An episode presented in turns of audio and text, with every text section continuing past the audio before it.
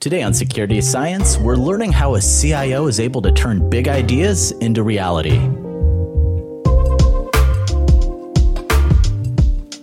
Thank you for joining us. I'm Dan Mellinger, and today we're discussing the process of turning big ideas into real projects that can achieve some meaningful results. I have the pleasure of speaking with a technology leader today who started on the technical side, so network and systems engineering, and has worked his way up through the ranks and currently serves as the forward thinking chief information officer for the city of Tucson, Arizona. Colin Boyce, thanks for joining me today. Good morning. Thank you for having me. It's I'm excited to be here with with the folks from from Kenna with you, Dan. I love the product. I've been using it for probably two of my last two engagements, I've been using the product and been evangelizing, speaking in conferences on how we can use or people can use the Kenna product to advance what they're doing from a cybersecurity perspective. I also want to say congratulations to the Kenna team being scooped up by Cisco. So you're going into to the mothership of networking. So congratulations to the Kenna team. I hope it all works out great being part of the Cisco ecosystem.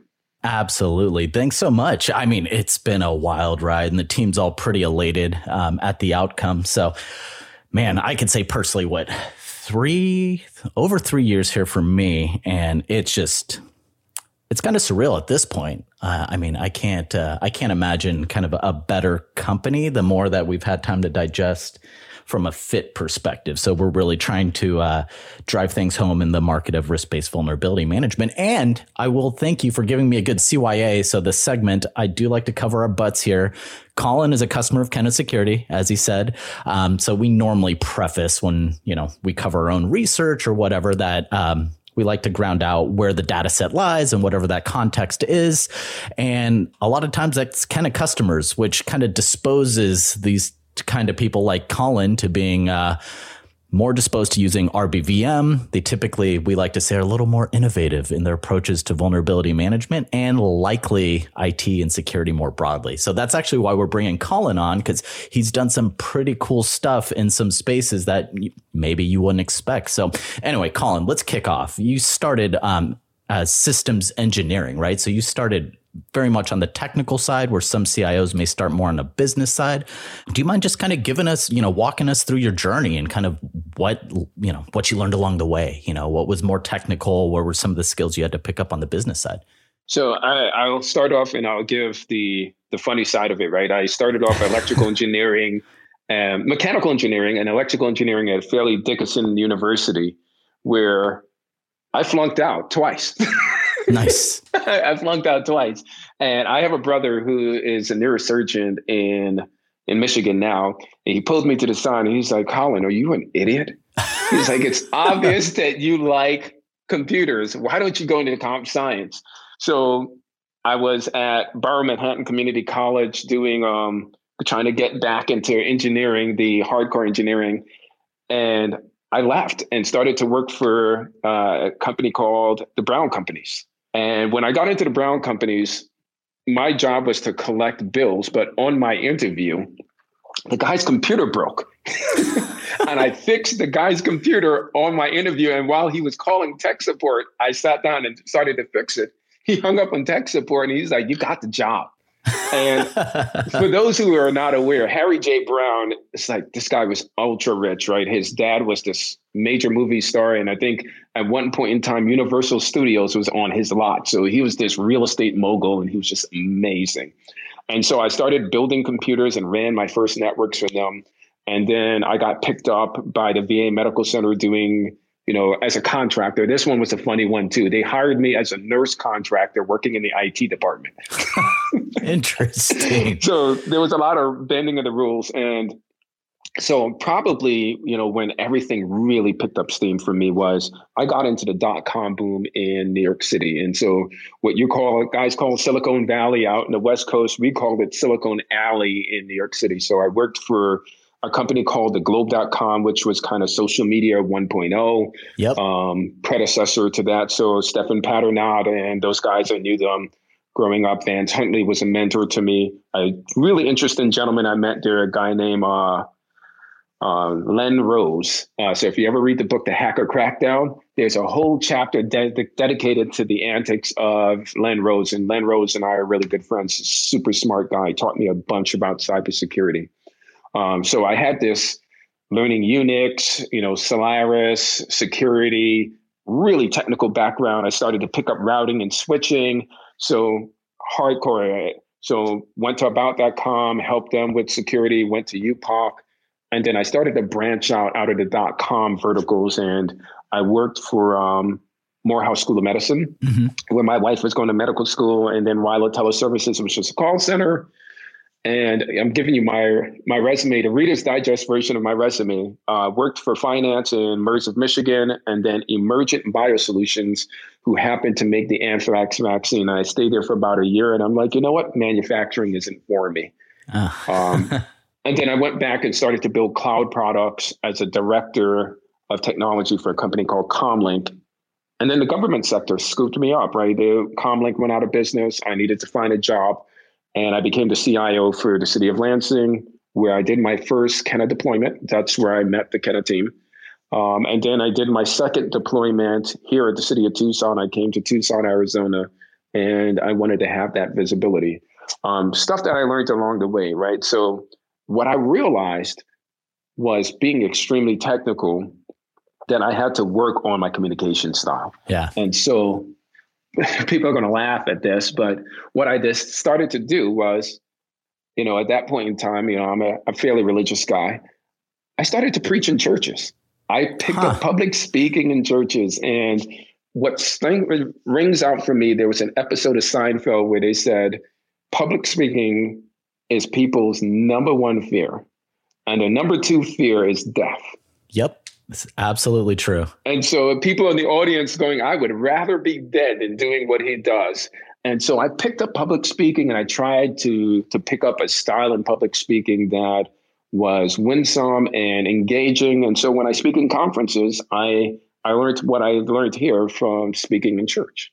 So first thing I learned was to develop a communication style where I could be winsome and motivate people to make change in public forums. And, you know, that was a huge skill to learn. The second thing I learned moving from the really technical, the abstract, moving packets and, you know, Unix command lines was I realized that I had to learn how to speak in analogies. And so I use analogies all the time when I'm speaking to folks. So I, I met with council yesterday and we were talking about a network that we stood up, uh, this LTE network that's getting a lot of press throughout the country. And I had to explain what what we were doing when we talked about optimization in the network. And I gave them an example. I said, you know, remember when you were a kid and you had to go to the TV and adjust the antennas and you went and looked to see if the picture was clear? That's what optimization is. We're basically adjusting the antennas and we're coming back to make sure that the, the signal is clear so people are able to connect. And so I've I've figured out how to quickly pull together analogies to be able to help people um, to connect. And then I think the third large thing that I picked up along my career, and I frame it as a quote when your vision of the community outweighs your love of your community, then you're lost. And what I found out was coming from a technical perspective, I became really idealistic. And things had to be done right. And it took me a while to realize that right was subjective the right thing to do technically may not be the right thing to do financially, may not be the right thing to do personnel wise, may not be the right thing to do marketing wise. Mm-hmm. And I realized that I had not, I had to avoid being, I would say, dogmatic and realize that I had to do what I call a pest analysis, right? Look at political, economical, social, technical, and see how everything lined on top of it. So I'm not doing the right thing just technically, but I'm looking at the full picture and making sure that I'm doing the right thing across the board. And there's that CIO coming out right there. Yeah, yeah. I, well, I, I, think your background is super, super interesting. And it kind of lays out a lot of the context that honestly I didn't even know heading into this, right? Like um, kind of bootstrapped from the ground. You self taught in a lot of ways, right? Like that's, yeah, you're like learning these skills as you're going. And kind of got that innovator spirit from, you know, kind of that tech scene, Silicon Alley, right? Yeah. So it's funny, right? Because it's really it was that I have a friend who who's passed recently. He didn't make it to 40. Uh, who was taken, uh, died with complications with diabetes. Julian Trotman. Sorry to hear that. And we bought a computer, used computer, and I ended up buying another one. And Julian started to teach me how to run networks, and I would stay up all night and build networks. And I, there was a used bookstore in the Lower East Side of Manhattan, and I would go buy used books. And there would be time it was like I need to buy computer parts and I need to eat. I'm going to skip eating and just buy computer parts. And I just find myself sleeping and working on computer parts and, and eating ramen, eating ramen or um, sleep sandwiches. Right? You you go to sleep early and, and you know when someone's offered to take you out or you go speak at a church and someone invites you to lunch, you were going to lunch because you didn't know when you're going to get your next meal. Yep. But I would buy all these books and I started to amass all of these books, you know, from the C program language to Unix to networking, and I would read them from cover to cover and do every example inside of these books in order to to get my uh, my skill set up. Yep. And probably one of the most incredible experiences I would say is when I worked at the globe.com, I needed to we were looking to buy a SAN to to host all of these websites. And I decided what I was going to do was I was going to write code to process the data that was being kicked out from these SANs. So I wanted to do it. So I came home, and this time I wasn't as healthy as I am today with two two liter bottles of Coca Cola. and I read this this book, the C programming language. Um, uh, the programmers normally call it K&R, and um, I read it from cover to cover, did every example on the weekend, and came in Monday morning and started to write code for the company. And it was one of those experiences, right? It's I came from a tech background, but everything about computers I loved. I always wanted to continue to, to learn and to grow in this.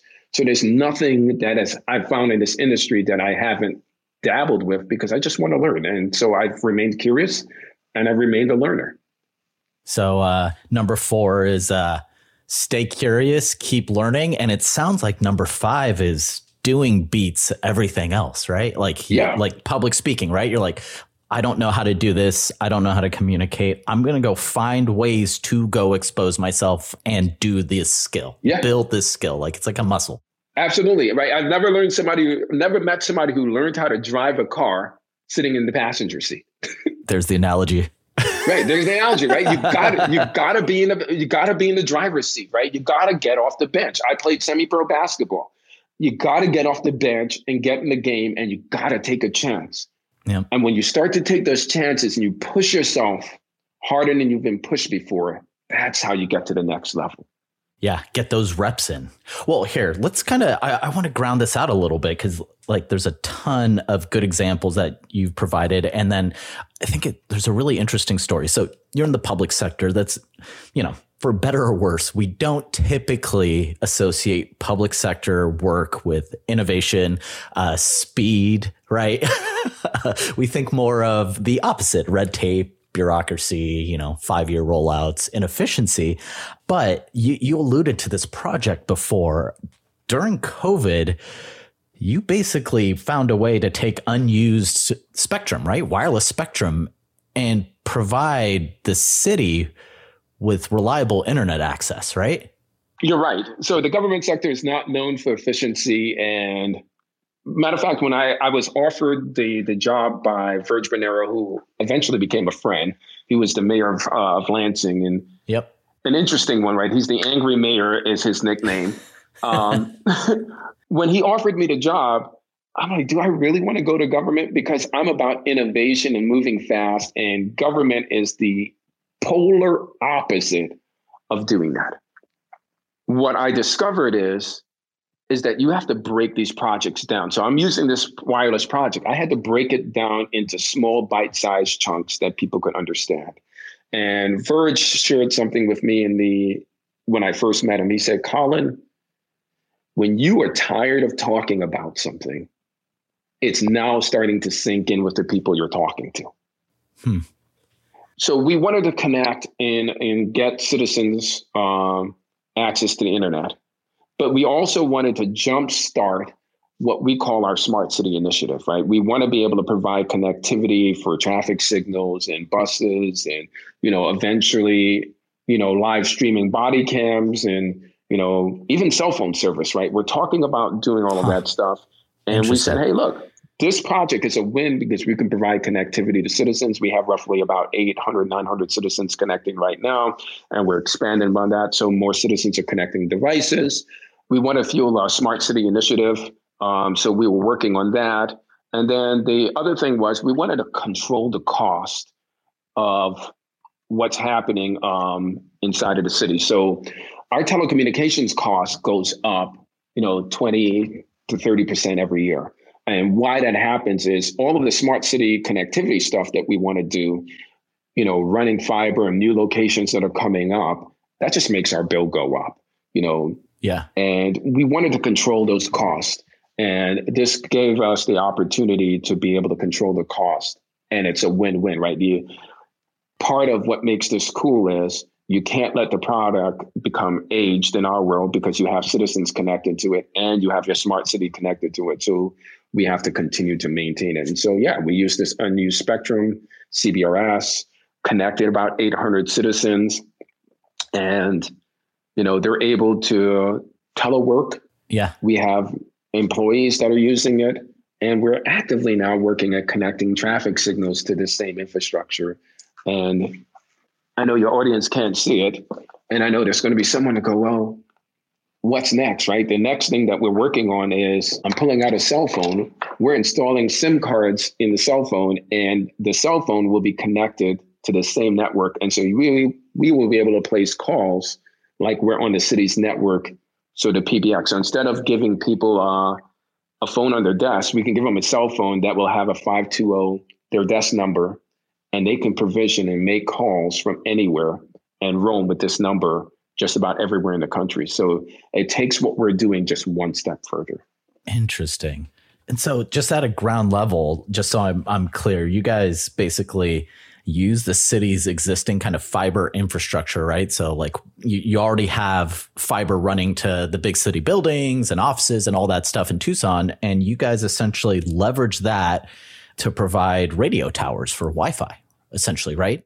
Yes. The FCC provided a citizen band and the, the, this band that we're using was the band that was supposed to be used with Navy ships. Huh. So if they have to do any recovery, but I'm in the middle of Arizona, so I think running into Navy ships that need to do a, a, a recovery Highly in the desert unlikely. is, is going to be unlikely. so, yeah, we're we're in pretty good territory here. Interesting. So that I mean, that just seems like such an innovative and unique use case, right? So you're you're taking infrastructure that exists and spectrum that exists and may not be used to its full capability. And hey, let's take this, help it power wireless connectivity for our smart city, you know, initiatives, but also provide what I think you connected more than 32,000 of the city's 200,000 uh, households, right? Yeah.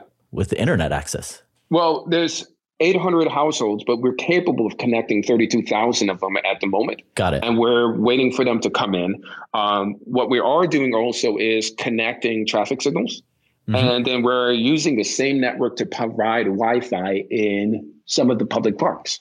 Um, so it's high connectivity everywhere. And, you know, the, the awesome part about it is, you know, this will allow citizens to be able to go just about anywhere and get access to the data they would get from a library. So that's one of the struggles we had, right? When we built this, it was should the government be doing this? Yeah.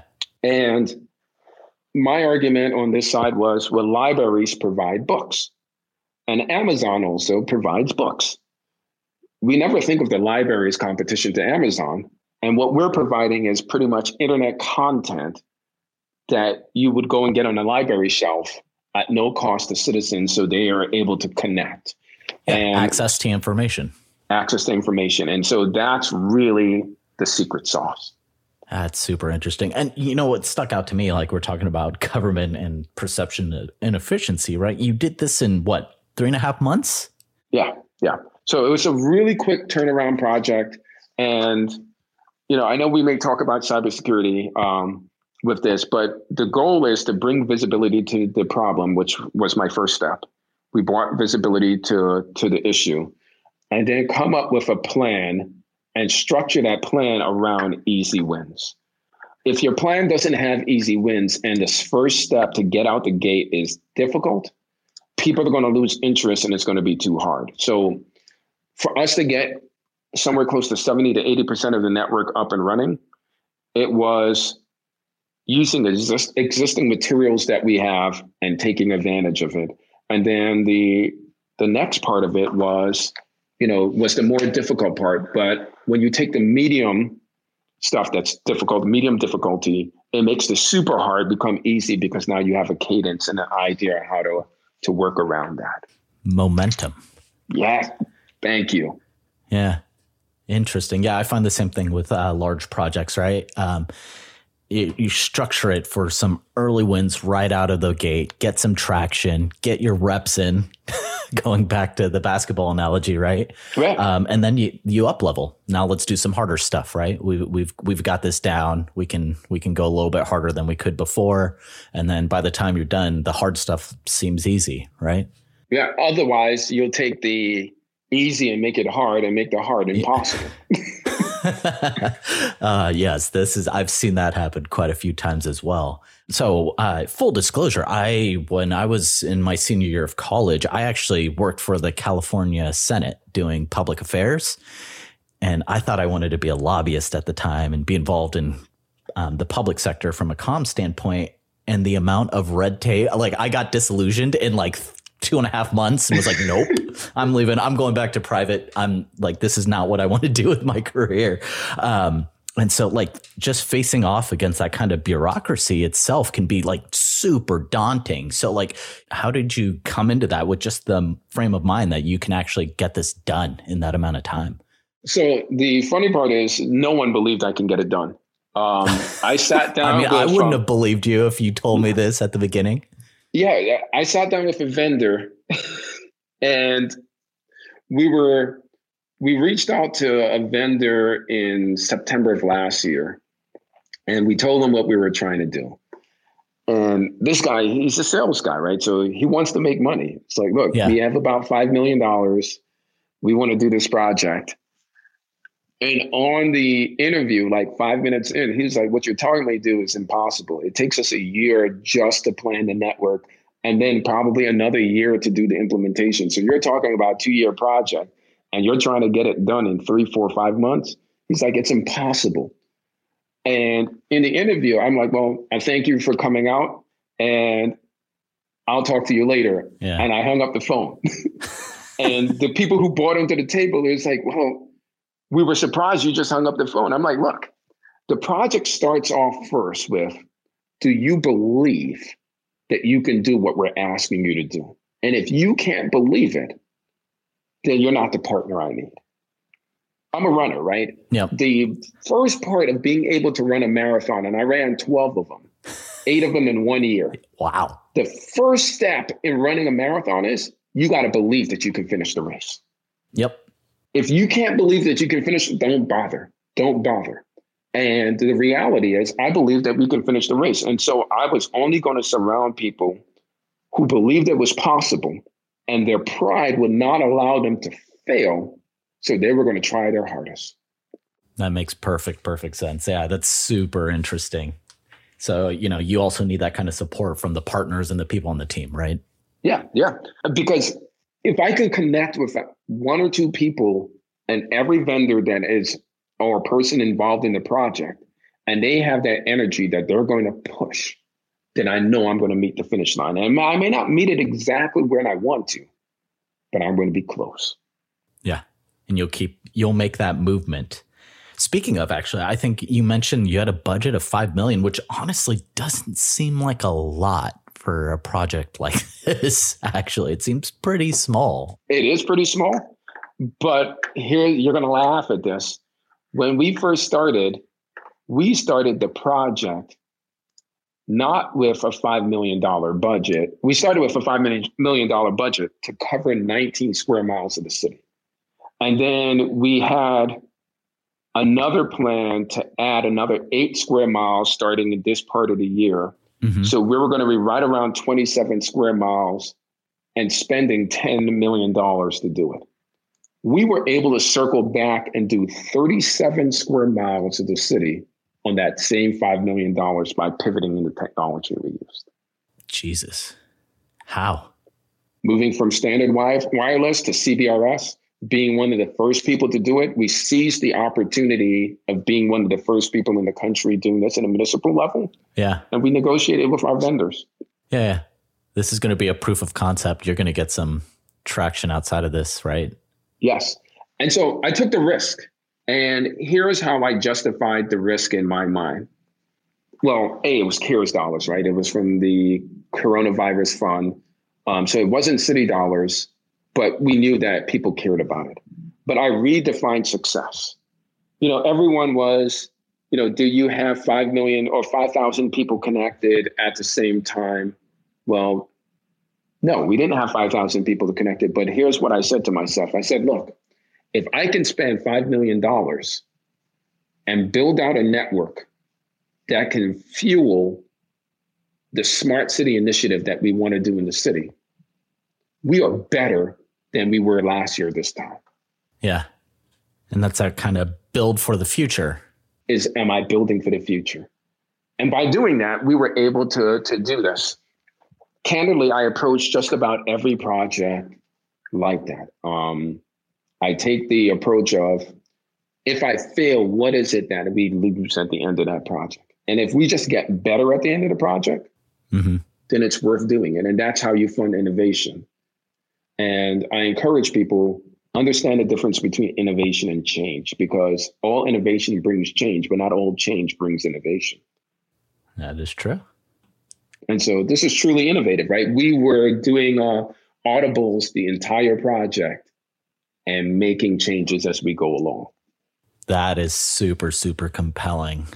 Well, I mean, that seems like a pretty good place to kind of stop at this point, right? So, uh, I mean, congratulations to all you've done thus far. I, I hear you guys are going to be rolling out, uh, you know, phase two and three of this, but ultimately, you guys are building for the future, right? Yeah. So, anything you want to speak to to that before we hop off today? Well, I'm surprised we didn't get to speak very much about what I've done with Kenna, but oh, all good. I, I think the the story on how you're getting stuff done is uh, a very strong lesson, right? That can be taken uh, and applied to most, not just technology, right? But these kind of uh, security projects and all that good stuff, right? You you take this top down view and break things into meaningful data points that you can measure and get done and achieve and like build that momentum. Um, and that kind of speaks to how Kenna. what our product does, right? Right. Take a top down view, break things down into metrics that you can measure, get these get these meaningful wins down and ultimately you can end up changing kind of a culture internally at the company. Yeah and I, you know i would agree with you and that the first thing that i've discovered with with this and even in this first project right what we're doing the one we're talking about is bringing visibility. Yeah. And what Kenna does for us when we did the deployment was we brought visibility. And you'll laugh at this. The first part of bringing visibility for us was just pointing out that there's a gap. We got a new tool that's pointing out that you're not doing your job the way you thought you were doing it. And people scrambled to fix their problems because now they're aware of their problems. Yep. And the same thing we did in the city, right? When we were aware of the problem and how big the digital divide was, we did something to help address it. Yeah. Well, you know what I find interesting is it's not you're really good at pairing this kind of like technical know-how and like solving problems via the technology with this kind of social business process people aspect right? And um you know that's that's a big piece of what we do right? At Kenna Security like yeah we provide the tool but what we've learned um you know in the 10 years we've done business is it's really about the people and the process and the culture and the maturity level right and that stuff needs to change ultimately for people to get like really proactive around like vulnerability management, right? It's a very, very difficult thing to wrap your head around. It's truly different than how people have done it over the course of the last 20 years, right? But it really needs to come from a Colin, right? Who can see kind of the forest through the trees and, you know, ultimately rally a team around getting these wins really engaging with the technical aspects and understanding what they're doing and why it matters. And then ultimately you can make true innovative change, not just change for change's sake, right? So I love the the element that you threw out there about finding purpose. You know, why are we here? Why are we doing this? And I will add, not only is finding purpose, but it's finding easy wins. Yeah. What I discovered when I first did my first deployment of Kenna was, yeah, you have the um, the availability, we have the monitoring, but it's more than just prioritizing the risk. What I found was I took the Kenna tool and I programmed into it what's configuration problems mm-hmm. and what are easy wins that we can patch. And what I found was, a you got to treat the configuration problems as projects. And you can patch till your till your eyes fall out. You won't fix a configuration problem with a patch, right? You've got to fix configuration problems. Mm-hmm. But when we found like the largest problems that's uh, hitting the entire environment, the most amount of the environment, and there are easy wins, and people are able to push a button and see that score drop, yep. Then they start to catch fire. Oh, this isn't that hard. Remember, 80% of what you do is easy to do. And then the last 20% is where the work is, right? So in Kenna Security, what we found was there was things that we could do. 80% of it was really easy. Like we Cisco switches that had SSH version one on it. Well, that was just one command line push we were done. that was easy. That was easy. Firmware updates, that was easy. The problem was when you had to swap out a switch because it was no longer firmware updates and you had to trace cables, those last 20% is where you have to focus your energy on. But the easy wins pave the roads, as I said earlier, for the medium wins. And it takes what's impossible and makes it possible. Man, Colin, right back to the beginning of where we started, ultimately turning these impossible ideas into reality. uh, I couldn't have scripted this better, honestly. So, and finding relative or finding good touch points that people can relate to as analogies. Something as silly as talking about their rabbit ears in a television to help them to understand wireless or helping people understand you know something about network security by talking about you know plumbing and pipes and then pipes having a leak. Those things those small things and spending some time figuring out analogies and how to connect people to those analogies to visualize what we're doing that's really what it, the, the bread and butter is at the, uh, the executive level if you want to get to the next level. Because they're never going to understand what you're talking about until you can paint it with something that's relatable to their universe. Absolutely. Well, that is amazing. I think you provided a ton of good in- insights and I mean, honestly, strategies as people, you know, try to turn their uh, their security or technical abilities into, you know, a longer career and people who may want to get into management and, you know, apply these to successful projects and honestly just getting people to think big. So, Colin, thanks so much for hopping on. Um, to all of our listeners, uh, you should be able to go on and get some ISC squared credits, by the way, from listening to Colin give his advice and help you be a better uh, technical manager. Um, so feel free to go on to kennasecurity.com slash blog, find this episode and go enter your ISC email and number and you'll get some cool credits at the end of the month. Colin, thanks for joining me today. It's been a pleasure. Anytime I'm available. This has been a lot of fun. This is a ton of fun. I actually have relatives in Tucson, so I'm gonna hit you up next time I'm down there. I'll take you to lunch. For sure. And congratulations on the Cisco partnership or acquisition. Acquisition, yeah. Thanks again, Colin.